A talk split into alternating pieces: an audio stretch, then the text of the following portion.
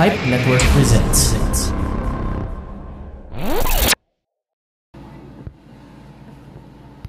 Nabubulahaw ako ng mga kapitbahay ko na laging nagkakantahan kahit dis oras ng gabi. Pwede ko ba silang kasuhan? Hi! Welcome to the Attorney Chat Show. Before we begin, would like to thank all of you who joined the Attorney Chat Show community.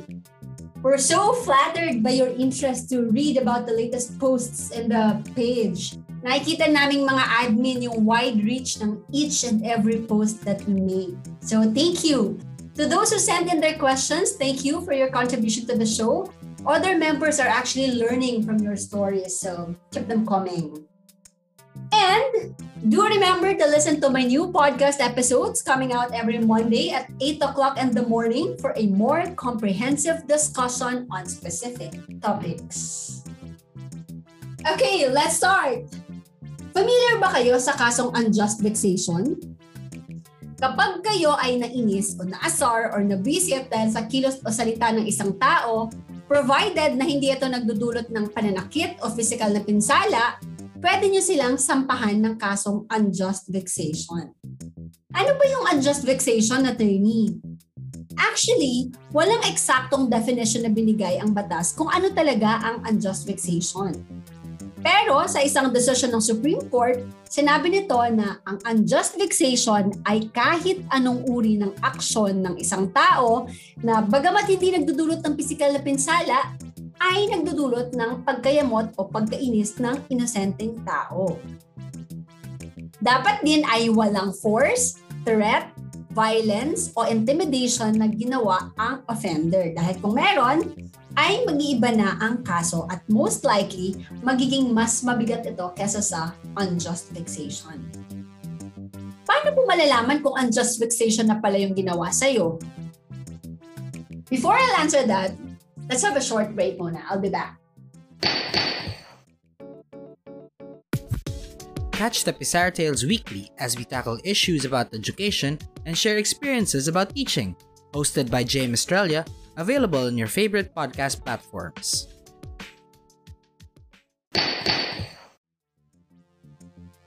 And we're back para sa tanong na paano malalaman kung unjust vexation na ba ang ginawa sa'yo o hindi ba.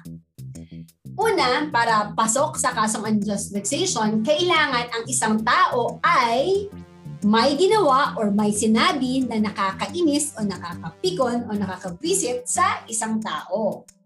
Pangalawa, dapat ang ginawa o sinabi ng taong yon ay walang kasamang karahasan or puwersa o pananakot. Pangatlo, ito ay nakakainis o nakakapikon o nakakabisit. And pangapat, tulad ng karamihan sa mga kaso sa Revised Penal Code, dapat ay meron itong criminal intent.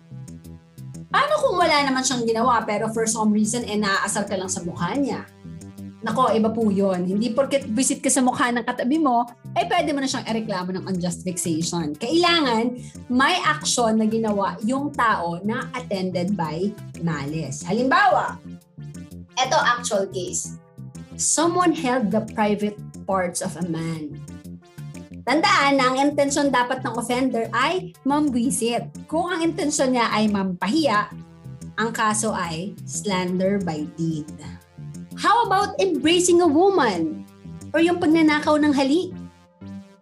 Grabe, ang hina mo naman, kailangan pang magnakaw ng halik.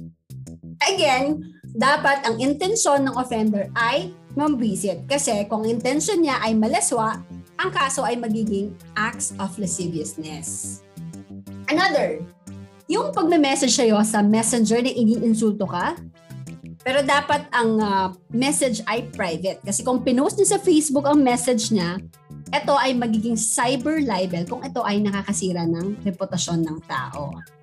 Okay, another.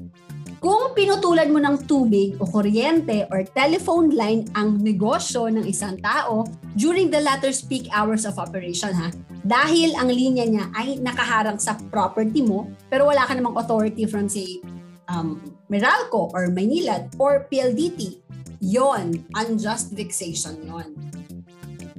Paano kung ang ginawa ng kapitbahay mo ay kumanta ng uh, My Way or ng Bohemian Rhapsody. Tapos todo ang volume at paulit-ulit hanggang madaling araw.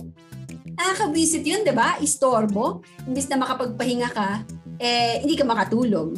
Pero kahit nakakainis yon ay hindi ito papasok sa kasong unjust vexation. May separate na provision ang revised penal code dyan. Ang tawag dun sa violation nila ay alarms and scandal. Dito ay pinaparusahan ka dahil sa ginawa mong public disturbance. Regardless kung nakakabisit o hindi, but you are disturbing others, then that would fall under alarms and scandal. So, you just have to ask, nabisit ba ako? Nairita ba ako? Na-disturb ba ang maayos kong pag-iisip dahil sa kagagawan niya? Kung oo ang sagot mo, ay malamang papasok sa kasong unjust vexation yan. Kaya, next time, dahan-dahan sa pang-good time. Kasi baka sa'yo ay joke lang, nakakainis na pala. At dahil hindi sila tuwa sa joke mo, baka makasuhan ka pa. At pwede kang makulong ng hanggang 30 days from 1 to 30 days o magmulta ng mula 1,000 hanggang 40,000 pesos or pareho, pwede kang makulong pag bumultahin ka pa. So, ang lesson dito ay ganito.